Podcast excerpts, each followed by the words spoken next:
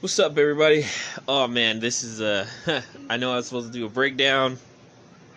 It's a little hard to do a breakdown when the main event is pretty much how you is pretty much how you expected. I, I mean, uh, excuse me. Like I said, just things get crazy. Things. I mean, life gets in the way. I kind of forget about it, but um, I said I was gonna give you a breakdown, and that's what I'm gonna do. Uh, it's gonna it's the post breakdown, not a pre breakdown, but um, I'm gonna do the best that I I'm doing the best I can. So, but thank you guys for listening, and I really appreciate it. Um, UFC 253, holy fuck, what a night! I mean. Uh, kind of it was what i expected it, it's honestly it's, it's one of the few main few fight cards where it went exactly how i expected. Where like always and pretty much just like with everything people overlook certain elements and they don't really you know they, they just don't really think about those certain factors. And there of course it's good that they've noticed others but there's some key elements that seem to be overlooked. And i i i get into this debate all the time with people who obviously just they're they're just douches about it and they don't understand so to start the card off, we're gonna go to the first fight of the main card. Um, I wanted to talk about a preliminary fight, but I decided not to do that. Um, there's other stuff I want to talk about too, not just fighting. So probably just gonna stick to the main card. But uh, next time, definitely gonna do a full breakdown of both the prelims and the main card. I'm not just gonna do the main card anymore because there are some good fights in the prelims, and um, I don't think it's fair that the main card guys get all the shine, especially if the prelim guys fight better than the main card guys. So, and I was thinking about that today. So, yeah, next fight definitely going to be breaking down some preliminary fights along with the main card fights. Um, to also make these podcasts a little longer for you guys, because I know some some of them are they, they seem too short for my taste. But anyways, um, the we start the first fight on the main on the main card.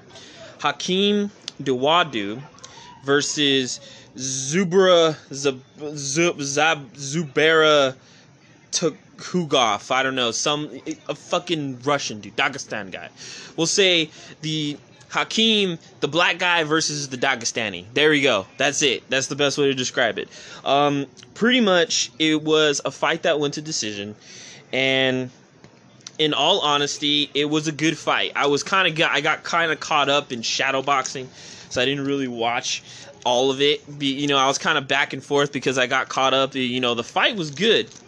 It was a good competitive fight until it got and it was pretty much even until it got into the third round where the Dagestani he just kind of tapered off and didn't really try to dominate the third round and I've always said there's a difference between winning the rounds and winning the fight. So, and um, you know, that's pretty much the lesson to be learned of that fight. You know, winning the rounds versus winning the fight. Uh, Ketlen Vieira versus Sijara Eubanks. Um, the, pretty much, I, listening to this fight, Sijara Eubanks said something that really stuck out to me, and it's something that it, it's something that all fighters in her position fall for. You know, to say the least, and it it, it was something that told me, you know, she better win, because if she loses, she's gonna have to huge. She's gonna have to a huge pill to swallow. Um, she said in the pre-fight build-up that I want a top five, top ten opponent. I am tired of fighting these tomato cans.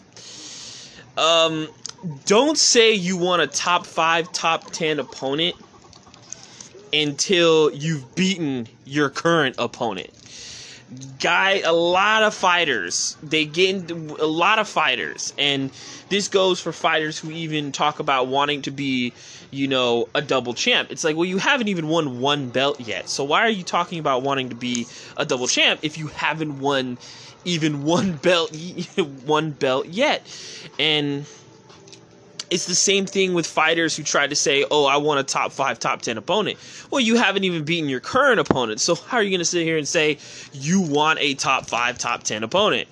Beat your current opponent first, then start talking about how you want, you know, a top 5, top 10. Because if you're saying things like I'm tired of fighting these tomato cans, I'm tired of fighting these unranked fighters, I'm tired of doing this, tired of doing that, you know, your opponent is going to go on the impression that you're underestimating them.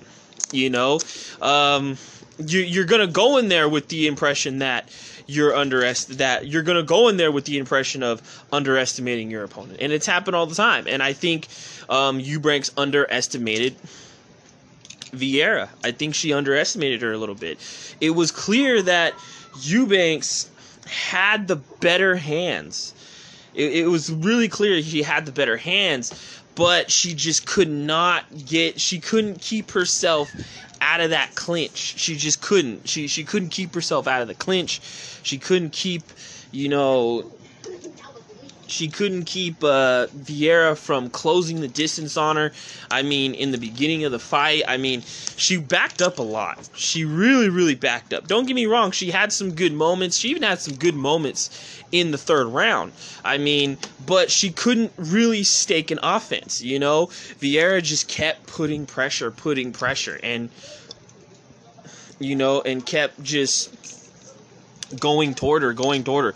And she never really got anything off. She would throw like one, two shots and then stop and then pull back. One, two shot, one, two, one, two, three shot and then pull back. And it was like she never really tried to dominate. It was more she just was doing enough to survive.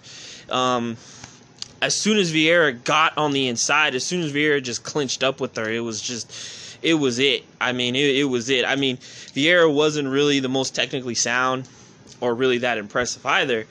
But you know, it was but Vieira was just I mean but but Vieira was clearly, you know, getting the better of the fight. It was I mean, it was pretty evident. Um, if there was one thing about that fight that pissed me off was so like so what really pissed me off in the fight was in the second round, Vieira had Eubanks up against the cage, had her pinned down. She was working, you know, she she wasn't just laying there and stalling. She was working, throwing ground and pound, putting pressure, and then the ref just stopped it. The ref stopped it and told them to stand back up. And all I could think to myself was, what the fuck is that ref doing? She was working. She was you know you know she wasn't just laying there. She was trying to she was fighting. She was working. She was going up I mean, she was working. She was, you know, hitting her with ground and pound. She was putting, she was driving her head into Eubanks' chin. It wasn't like she was just laying there not doing anything. She was working. And the ref, for some reason, stopped, stopped them and, you know, told them to stand back up. And all I could think to myself was, what the fuck was this ref doing? That's got to be the dumbest thing I've. I mean, you know, luckily it didn't affect the fight. You know, it, still, you know, it you know, Vieira got the win, but all I could think to myself was if Eubanks comes back and dominates for the rest of this fight, that is gonna that's gonna be the significant thing that sticks out is why the fuck did the ref stand them up? That's gonna that that ref is gonna have a huge cloud over his head. But um luckily Vieira got the win, so there's really no complaint. But all in all, I mean Eubanks clearly she just over she just overshot herself you know? She overshot her shot.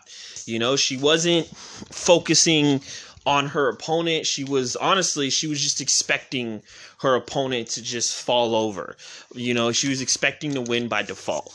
You know when she was talking about you know oh i'm tired of fighting tomato cans it's just like well are you sure? Because the opponent you're fighting isn't a tomato can. You know yeah she's been out on injury but she's not a tomato can.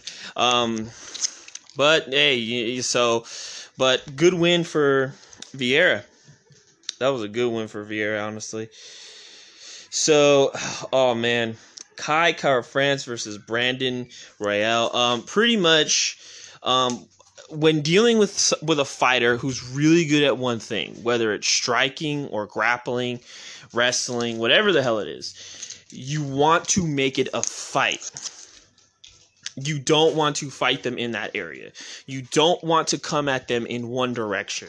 You want to make it a fight.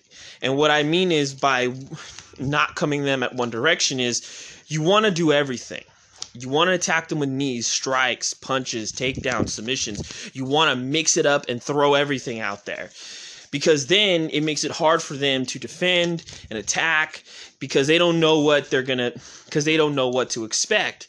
You know, if you just come at somebody with with one approach, not mixing it up, then they're going to get comfortable, they're going to figure it out and then they're going to start letting things go. And Brandon Royval did exactly that. He jumped on Kai Kara France. I mean, he did not waste any time. He made it a fight. He jumped on him with knees, elbows, kicks, punches, went for takedowns, threw submissions. And there was a point when, you know, Kai looked like he was going to win. You know, he cracked Royval with a good straight right. And, you know, it, it looked like he was going to win because his legs gave out when he, he when he fell down for the second time. So you can tell he was hurt. And Kai came in to try to close the distance, and Royval threw a haymaker of an elbow that w- once it landed, the the tide turned almost immediately. Kai was hurt. Like you can see it in his demeanor, in his body language. He was hurt, and everything he did was just he just could not get comfortable. He could not get comfortable. He was pretty much on autopilot. That elbow really set the tone for everything and Royval just kept making it a fight. He kept jumping on it. He just didn't he didn't give Kai a moment to breathe and get comfortable. He made it a fight. And that's what you have to do when you're fighting somebody who's really good at one thing is you can't come at them in one direction. You have to do everything. You got to make it a fight people who are really solid in one or two areas, you know, they can't mix it up. You know, they can only focus on one side of the fence. So when you're constantly switching back and forth, it makes it hard for them to get anything going and it leaves them open for stuff. And that's exactly what happened with, you know, Kai Kara France when he fought Brandon Royval was Royval just made it a fight. He kept jumping back and forth back and forth from each side of the fence. And when he had an opportunity to throw that elbow, he threw it just boom. And after that, it was just all downhill. It was just it, that was it, you know. And it was I mean shit, and it was I mean, and he got cracked really good with the right hand. I mean, it's one thing you know it's a good shot when your opponent not only falls over not once but twice, and the second time he falls over is just because his legs just give out almost immediately, and that's what happened. He was his legs gave out real quick, you know. After after recovering the first time, his legs gave out the second time because it was that good of a shot. But um like I said, Brandon Royval stuck to his guns. Um, he made it a fight. And that's what you have to do with fighters who are really solid in one or two areas is you've got to make it a fight where you're doing everything. You're mixing it up.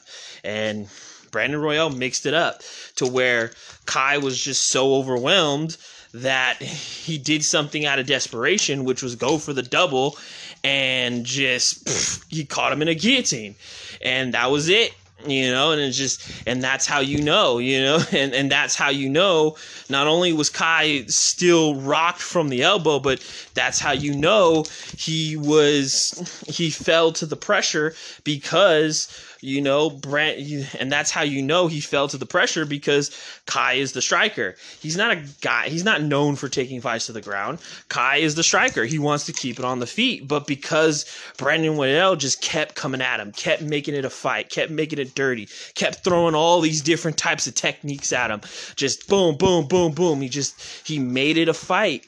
You know, you know, Kai couldn't deal with it, and he just really and he just he just he couldn't deal with it. And he just really made a desperate move that I mean holy shit. I mean it was a tight guillotine. It looked like he was gonna go out but once he readjusted his legs it was over. I mean great job for Brandon Royval. I mean you know I didn't I didn't know he was the LFA you know flyweight champion which says a lot. And um I'm kind of interested to see what he does in the future um, who he fights. Uh You know, um, Kai, he's always been, I guess, the number seven of the flyweights. Um, you know, is he? You know, it's a learning experience. He'll come back. So, but that that was a wild fight. that fight was wild. That was probably one of my favorite fights. Um, and so then we got Dominic Reyes versus Jan Blachowicz. So, um, I said leading up to this fight that this is a battle between power and experience versus speed and athleticism. And it's just one of those classic fights with the it's just one of those classic fights, you know. Can the power and the experience of Jan Blachowicz overcome the athleticism and speed of Dominic Reyes? And the and if Dominic Reyes wins, if and if Dominic Reyes and the thing is, and for Dominic Reyes to win, you know, he has to learn from the last fight. He has to learn from his last fight. He, you know,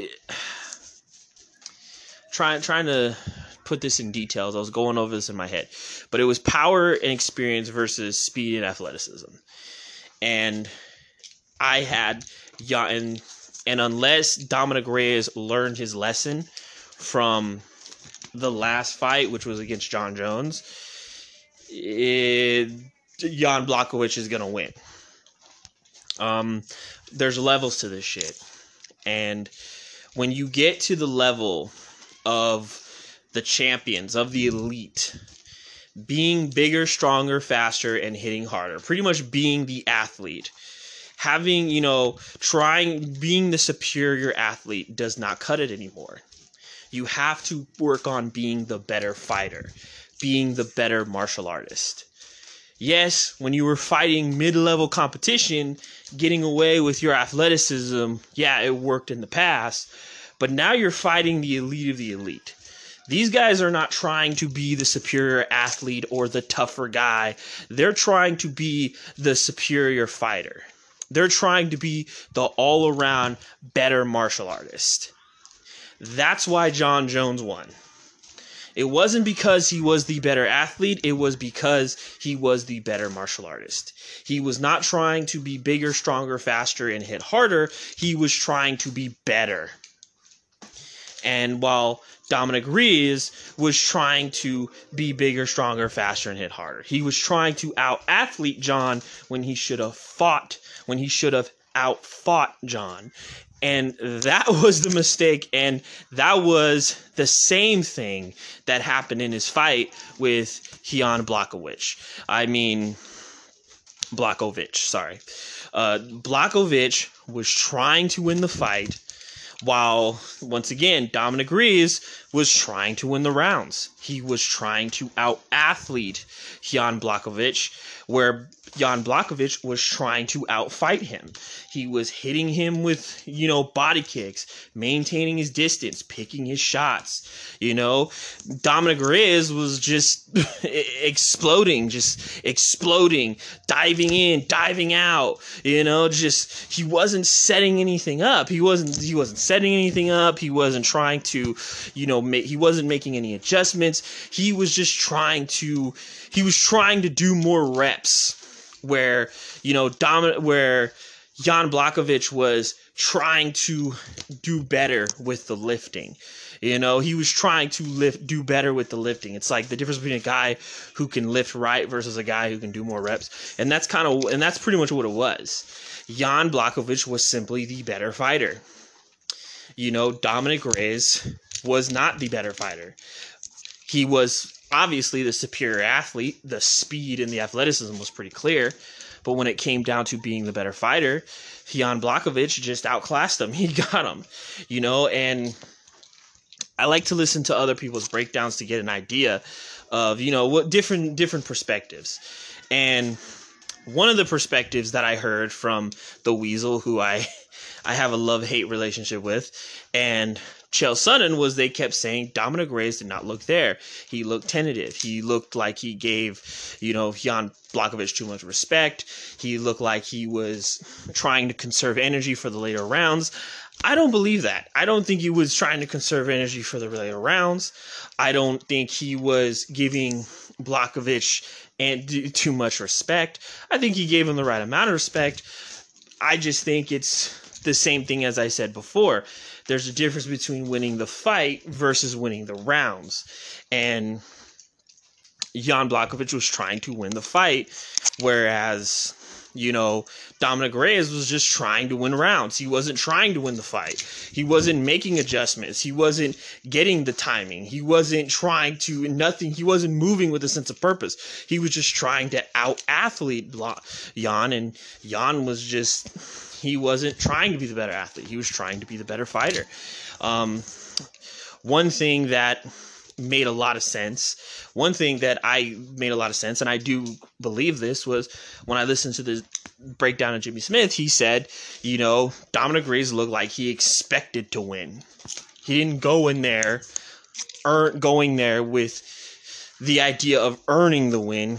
He went in with the thought process of just expecting to win. Like Jan was just going to fall over and he was going to get the title that easy. And that could be the truth. I mean, and in some ways, I agree with that. You know, when you look at the promotion, it was all he's the uncrowned light heavyweight king. He beat Jon Jones. It was a controversial fight. You know, the reason why Jon's going up to heavyweight, he doesn't want to fight Dominic Reyes. All that could get to your head. you know, all that could get to your head. You know, and when you're fighting a guy like Jan Blachowicz, who's the older fighter, you know, a guy who's, I mean, he's had a resurgence. He, he's had a hard career. You know, he had a tougher climb. When you think about it, you know, you're not going in there thinking that it's going to be an easy fight. It's very easy to go in there thinking that, well, I just fought one of the greatest, one of the greatest fighters of all time. Everybody thinks I won. They're already calling me the light heavyweight king. I haven't got the title yet, so this is going to be easy. This guy's just going to fall over. You know, I'm just going to win by default. You know, he fell to what I like to call the BJ Penn mindset where people think we he and and he fell into what I like to call the BJ Penn mindset where he thought that because of title he was just going to win by default, not by skill. And I've said before, title doesn't account for skill. You could have the biggest name, you could have be you could be the most popular you could have this this huge crown of accomplishments or ro- of whatever of just royalty or whatever the hell it is but at the end of the day skill pays the bills and if you think that because of your title that your opponent is just that you're just going to walk through your opponent just because of title alone you are in for a rude awakening you know you are you are going to fall short every time you are going to you're going to wind up like Dominic Reyes. I mean, and that is true, and that's what it did seem like. At you know, and rewatching the fight, I can see why why Jimmy Smith would think that. You know, it did seem like that.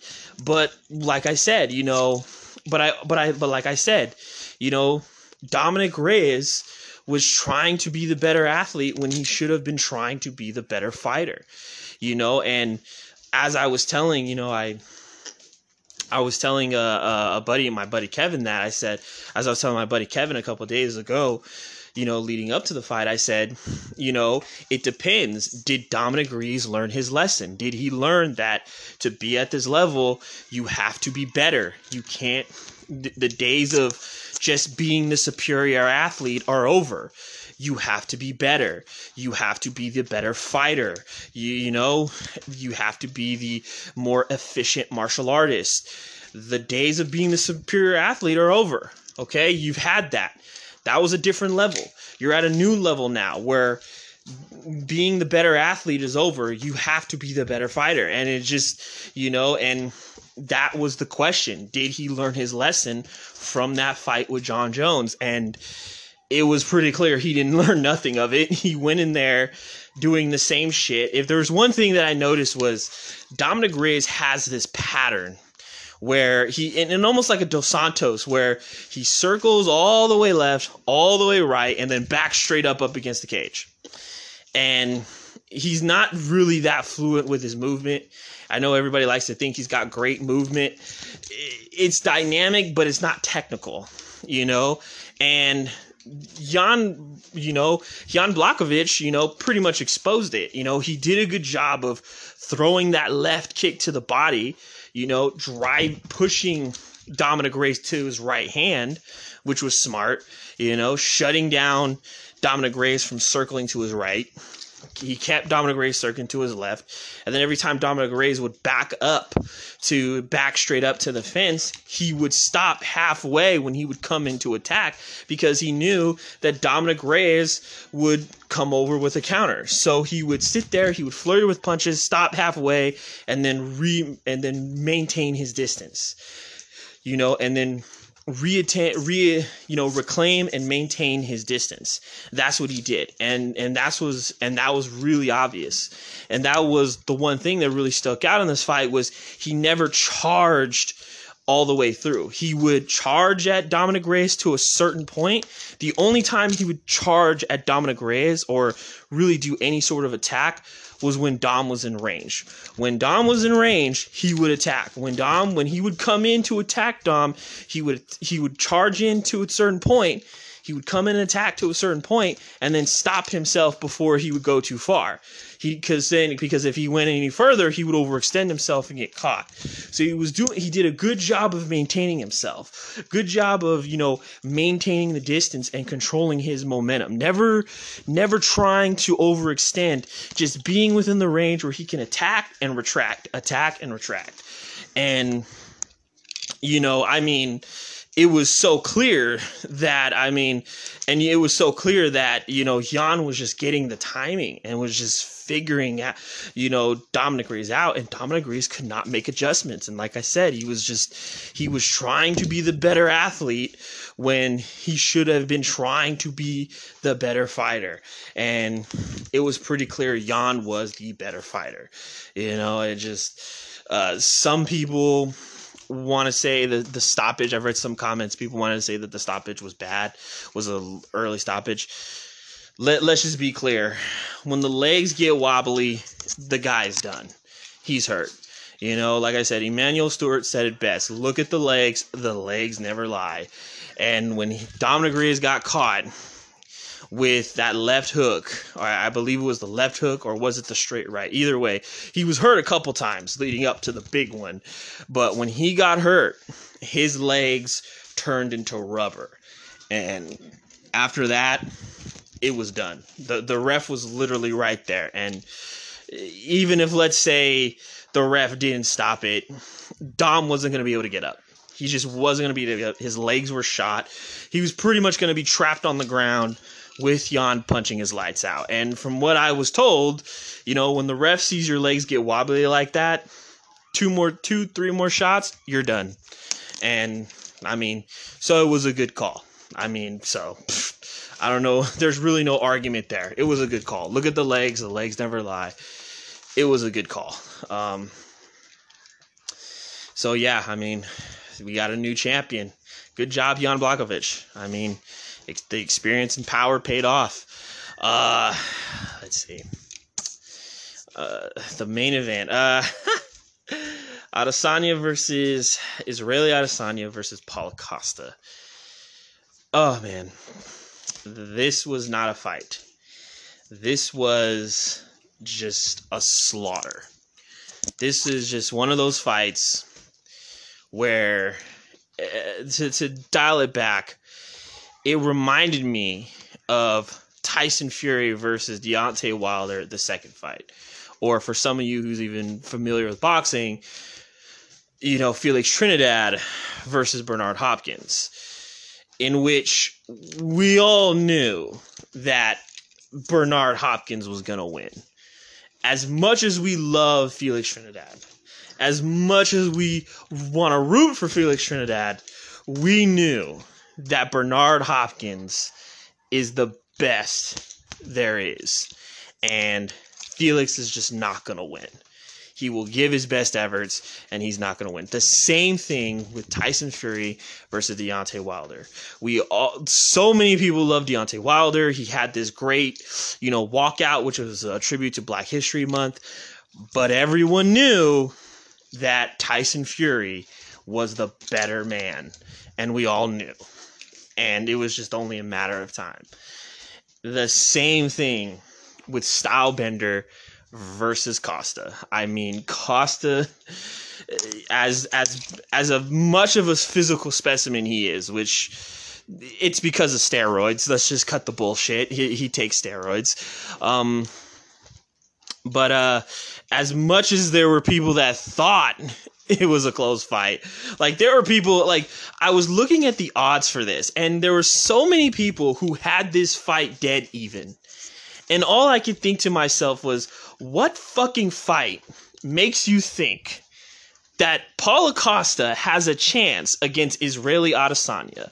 What fucking and and I just remember watching people pull up stats and and the thing about the UFC stats or just a lot of MMA stats is they're never really accurate. They're not done by legitimate experts. They they claim they're done by experts, but we all know they're not done by experts. They're done with idiots who claim to be experts. You know, they've never trained and fought. They've they I mean, who knows how long they've been watching fighting. I mean, hell, we don't even know if they're talking to people who have experience in the area. So anyways, but but the and that's neither here nor there, but the thing is is just it's just like what fucking fight made you think like the thing was Uriah Hall dropped him. Uriah Hall is like a top.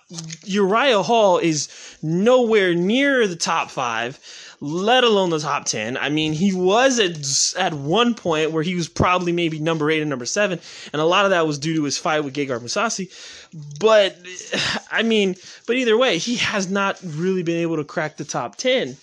You know, what fight made you effing think that he was going to win. And then the thing too is, and then everybody tried to use Romero, but I said Romero has nowhere near any decent striking and he was able to crack Costa left and right. I mean, he like immediately after being rocked, he got up, cracked Costa, knocked him down, and was just tagging him with shots left and right. And Yoel Romero does not have the best striking at all. His striking is nowhere near good. It just looks good because of because of his athleticism, and athleticism is not and like I said, athleticism does not account for skill.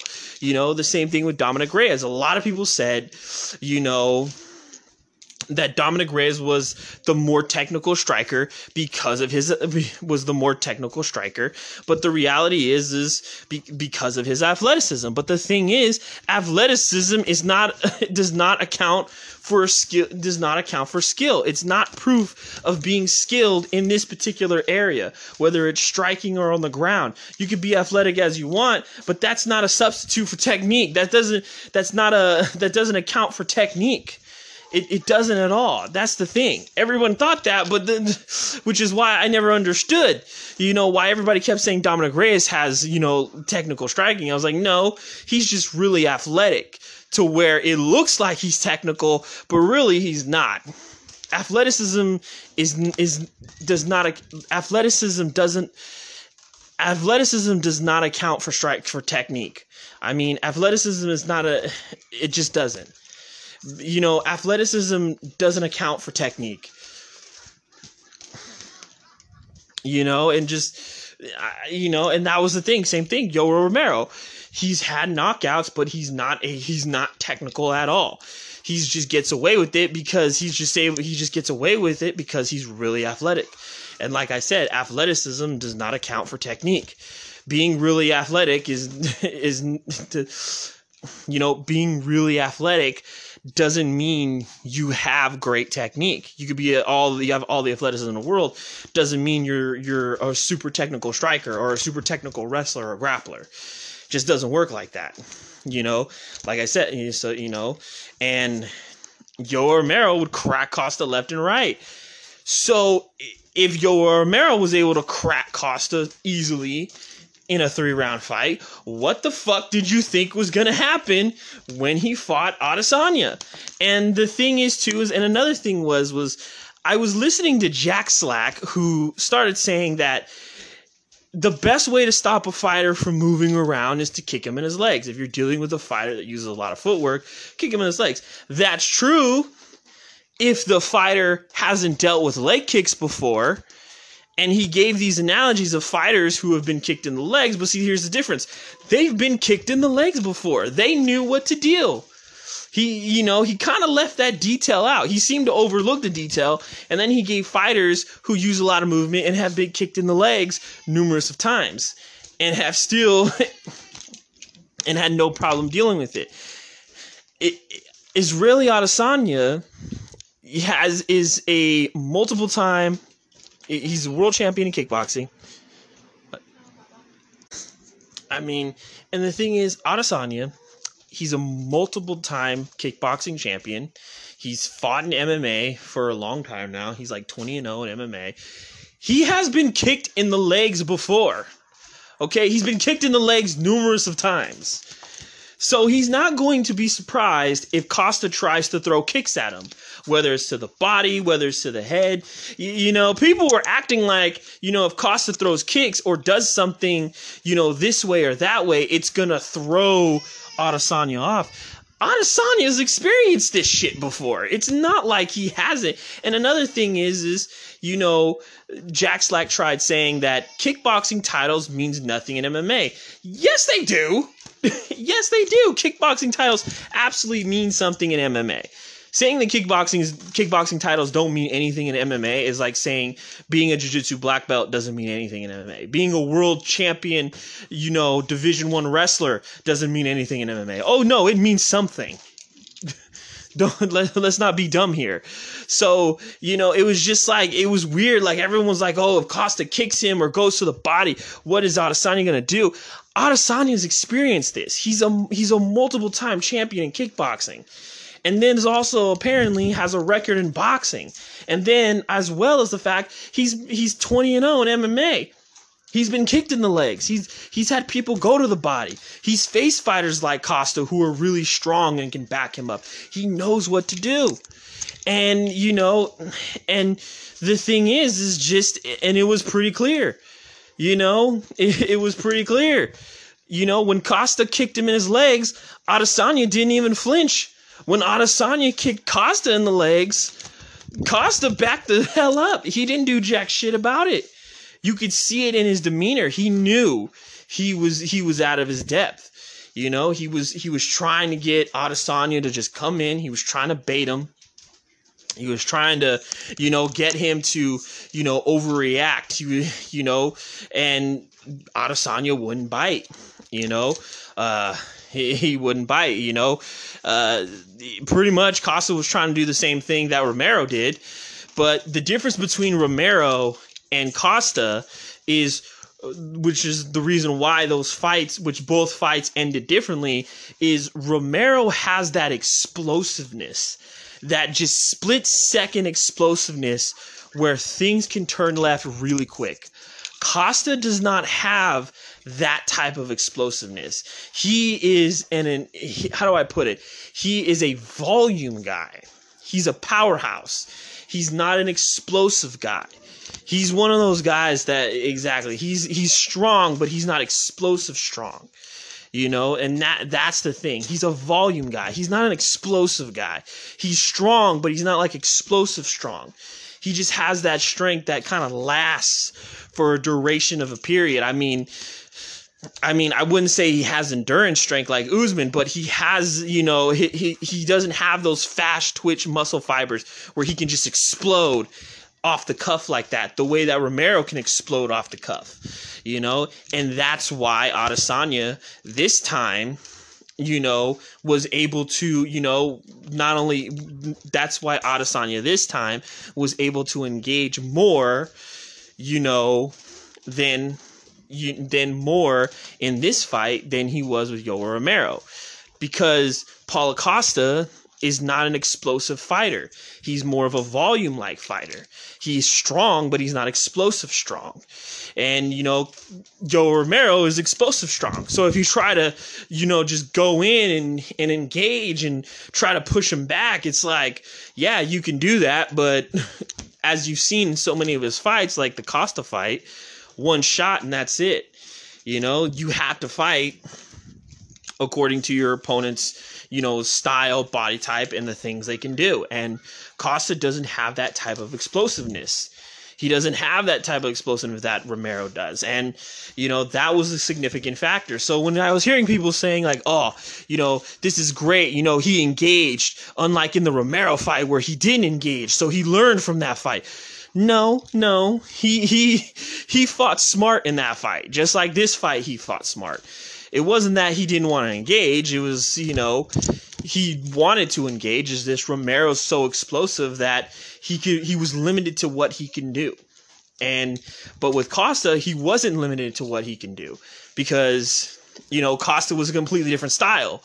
You know, it was a completely different problem.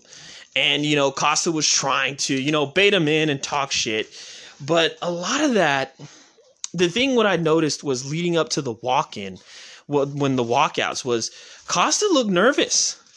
When you watch him on the walkout, his face looked pale. He looked like he saw a fucking ghost, you know. And and if and you know, and to quote the great Floyd Money Mayweather, it's different under those lights.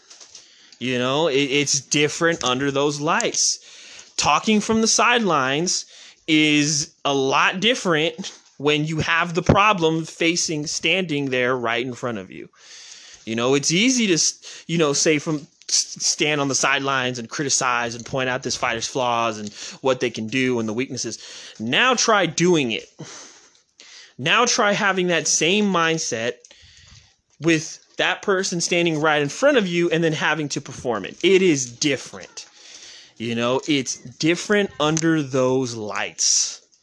It is just not, it's a completely different animal. And that, and I, and Paulo Costa learned that tonight. And I think that's something that we all learned tonight. Because walking up to the, walking up to the cage, he did not look, he did not look confident at all. He looked like he saw a ghost. And when Adesanya was right in front of him, it was just like I mean. It, it wasn't even a fight. It, I mean, I think a lot of Jimmy Smith said it best. It was a performance.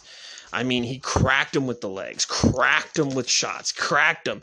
I mean, Costa tried to close the distance, but when you're getting kicked in the legs as many times as he has, your your movement is stifled. You know, when somebody you know, takes out at least one of your legs, your movement is stifled. Good luck trying to move. Good luck trying to get momentum. And Costa tried to do it, and he just couldn't. He couldn't close the distance. You know, those leg kicks stopped him.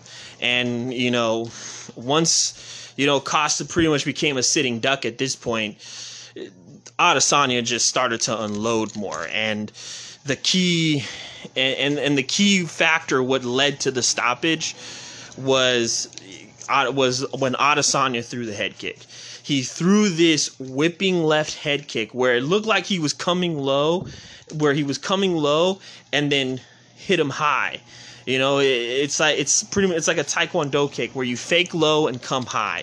And he threw this left high kick where it looked like it was going to the body, but then he whipped it right over the top. And once that happened, Costa was never the same. He that's when the that's when everything started to go downhill. You know, it's just Costa started to back up. He just he was hurt. You know, he he was hurt. I know as, as tough as he was, he was hurt, and you could see it when a, when a fighter gets hit with a good shot and then they suddenly start backing up.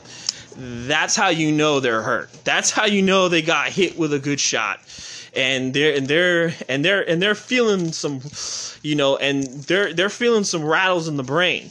You know, they're starting to feel a little, you know, shaky. You know, even though you may not see it, they may not show it. You know, but they're rattled. That's how you know a fighter is rattled is when they get caught with a good shot and then they start backing up almost immediately. And that's exactly what happened with Costa.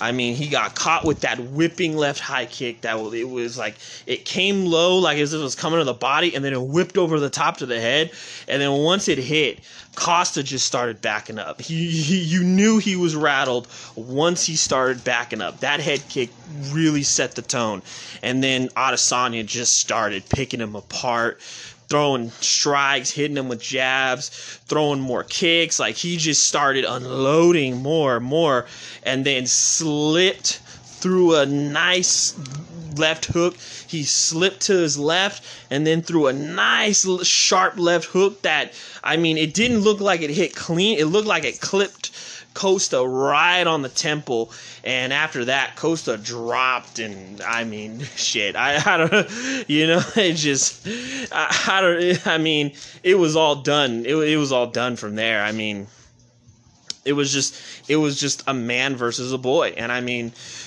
it's uh and he said it best you know i don't care i don't care you know if you're a bodybuilder you know? It doesn't mean anything when it comes to the fist you know? It's just you know big muscles don't mean shit you know? When you get kicked or punched or somebody picks you up and dunks you on your head and i mean and that's what Adesanya did. He just picked him apart and you know Costa just didn't have an answer. There was just nothing Costa can do and I mean, and, and it was just, and like I said, it was just hilarious how everybody thought it was even. Everyone thought it was even. Even Dana White thought it was this even, but in reality, it was not really that even. When you look at Costa's resume, it just, you know, the only big fight that he had was against Yoel Romero, and he didn't even look that good in that. It was an exciting fight, but a lot of people people thought he lost, and it's just, I mean, and it was pretty clear that there's levels to this shit. And just like with Dominick Reyes, being tough and hitting hard is not enough because that's all Costa is. He's just a big guy who takes a good shot and hits really hard. And that's all Costa is. That's all he's been. That's how he's won all of his fights. He didn't he, he never won his fights through the technique. He just won his fights by being stronger, hitting harder, and being tougher. That's all it was. You know, he just wore he it, he. That's all it was. He just won his fights pretty much as you would call through attrition. That's what it was. He won his fights pretty much through attrition. That's that's how he's won his fights. Just through attrition by being tough and powering through. Being tough and powering through. And because he's got and and because he's got the power to hit harder, you know, it helps him get through those tough times even more. But when you go up against a guy like Adesanya, who's just, I mean, he can fight you backing up. He can fight you coming forward. I mean, he really showed that tonight, and he showed that in other fights. But this fight, you clearly see he's gotten better because, you know, he was so sharp with his shots, and you know he was sharp before, and we've seen him we we've seen him, you know, come forward on guys like Derek Brunson and Vettori and and all that. Excuse me, but this fight, he it was like you didn't really see him kind of hanker on it. He you didn't really see him kind of sit down on his punches. This fight, you really saw him sit down on his punches, and his shots were a lot sharper. Like he was making Costa feel every shot.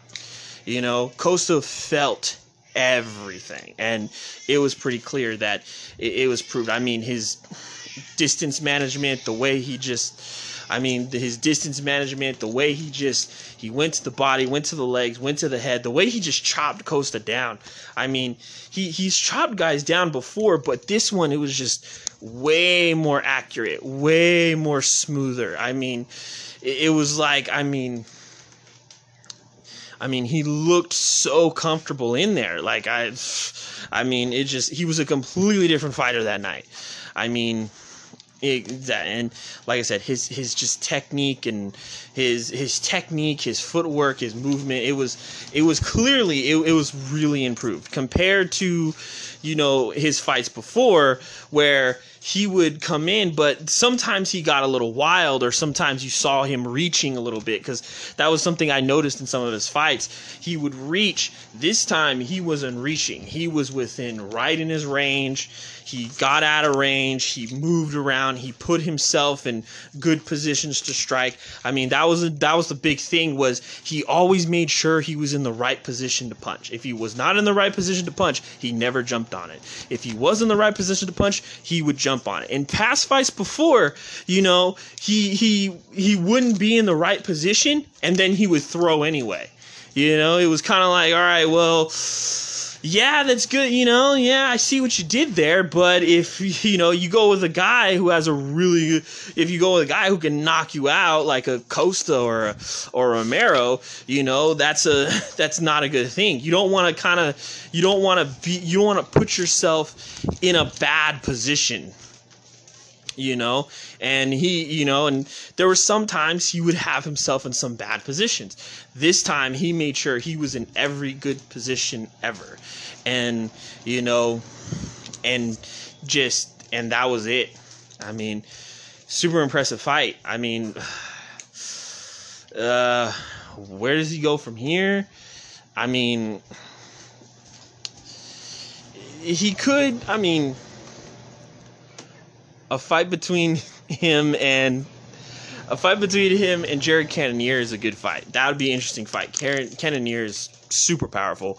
Um, but I mean, a fight between him and Robert Whitaker is interesting too. Remember, Robert Whitaker, throughout most of his career as the champ, spent most of his time on injury and had hard fights, you know, against Yoel Romero. His two title defenses, his two fights for the title was against Yoel Romero, and they were hard fights. I mean, and so his fight with Darren Till, he looked fresh and he looked, you know, he looked better, you know, and I think um, a fight between him and Whitaker would be really interesting, you know, a second go around. But then, I mean, Cannonier's pretty good too. So um, it's just, it's one of those things where the guy is getting better. You see him getting better. You know, this fight, it was just, you saw him sharper. You saw him, you know, make sure he was in the right position to do certain things. You know, he didn't just get wild, you know, like in the Brunson fight where he kind of got a little wild a little bit. But, um, this fight he was much more composed and much more sharp and just he just made himself be in the right position and that's kind of the problem right now is this is the guy's improving like when he says team white belt that i mean when he that that's literally what he is he's a white belt because he's still learning he's still growing. He's not just thinking, "Oh, you know, I don't need I've I've got this specific skill set. I don't need to learn anything else. I could just rely on it until somebody beats me." No, he's getting better. He's getting sharper. He's improving his game. I mean, all around, I mean, it, it's it's pretty damn clear. And whoever fights him, I mean, they're not going to get the same Adesanya that they got before. I mean, this was kind of the problem with Anderson Silva was every time somebody had Anderson Silva figured out, he would do something completely out of the ordinary, something that they did not prepare for. Perfect example was when he fought Vitor Belfort. Everybody assumed that, you know, Silva was going to fight a certain way, and nope, front kick to the face. You know, everybody assumed Silva was going to fight Chael in that first fight, completely stand up. Nope, pulls guard and submits him. I mean, that was the that was the problem with Silva was you just didn't know what you were to get because he was always improving, he was always getting better, and he was never afraid to open himself up. And that's the case with Israel Adesanya is he's getting better. He's opening himself up, and because of that, it's making him a lot sharper. Like I said, this fight was proof of it. The way he, the, you know, the he, the way he positioned himself, the way he made sure to position himself in the right place at the right time, the way he was in and out. He never kicked. You know, he never he never kicked out of range. He only kicked when he knew Costa was in the range of his kicks. He never just threw the kick, you know, he never threw the kick just to kick. You know, he threw the kick when he knew Costa was in range. He he never threw a punch when he knew he wasn't in the right position to punch. Like in the time when Costa had him up against the fence, he didn't just start throwing punches like in fights before where he kind of in certain positions he would throw punches. No, he stayed calm. He got out. He repositioned himself, and then he you know and then he started firing shots. He made sure he was in the right position to throw punches you know? And that that's was and and that's really big you know? Not just knowing when to strike but making sure you're in the right position to strike you know? Which is something that a lot of guys just don't do you know and, and it's very clear. And and that's and that was always like i said and and that's the thing you know it was just this was the same problem with anderson silva was anderson silva was just always improving. So you just didn't know what you were going to get you know. Same thing with demetrious johnson. Like demetrious johnson was always improving. Every fight he did something different. Every time somebody had him figured out he would do something and or he would be improved in that area you know? Like everyone was all like oh well if what if you fought him like this? Well he can he beat you like that. Oh what if you fought him like this? Well he beat you like this. You know gsp was another one. I mean this was kind of the issue with those guys was they were always improving. They were never just fighting the same way. Every fight they came out doing something different. So you know um Adesanya is going to be tough to beat. You know, I know you know, Chael tried to say Tyron Woodley and, you know, uh, Chris Weidman would be, you know, you would give Adesanya problems. Uh, Tyron Woodley, I don't know if Tyron Woodley's going to fight ever again. Um, there's a good chance he might retire. And if he doesn't retire, the UFC may just kick him out and he may end up going to Bellator. But uh, not trying to be disrespectful, but that's kind of where most fighters that the UFC are done with go, you know. But no disrespect to Bellator. Bellator's got elite fighters, but that's usually the case. And uh, Chris Weidman hasn't been the same since the Rockhold fight. And if anything, if Adesanya, if Chris Weidman fights Adesanya, he's just gonna fall. I mean, to me, he's just gonna fall. He, he's just gonna just he's gonna fall harder than he did in the Rockhold fight or than any of his fights. I mean, he just like I said, I mean, yeah, he he beat, you know, yeah, he he beat Anderson Silva. He beat Lyoto Machida, but the thing was was those guys were playing more of a counter style. You know, th- those guys were playing more on a counter style, and reality is, is you know, I mean, Anderson Silva was already on his way out, you know, and it was a lucky punch. I mean, I, I understand a lot of people will probably get mad at me for saying it, but it was just, you know, Anderson Silva just he got that lucky punch, and the circumstances fell in fell in his way. And then with Lyoto Machida, it was just like I said, you know, he he fought. He was good at fighting counter fighters, and Adesanya isn't just a counter fighter. He's a guy that can back you up. And you know, as we've shown, Weidman is not really the best technically. He just really isn't. Um, but all in all, uh, it's it's gonna he's gonna be tough to beat. This this is the Adesanya era, and uh, I mean he broke the EA Sports curse, which is a huge feather in his cap. So kudos to him. Uh, yep. So man, thank you guys, and uh, I mean, I appreciate it.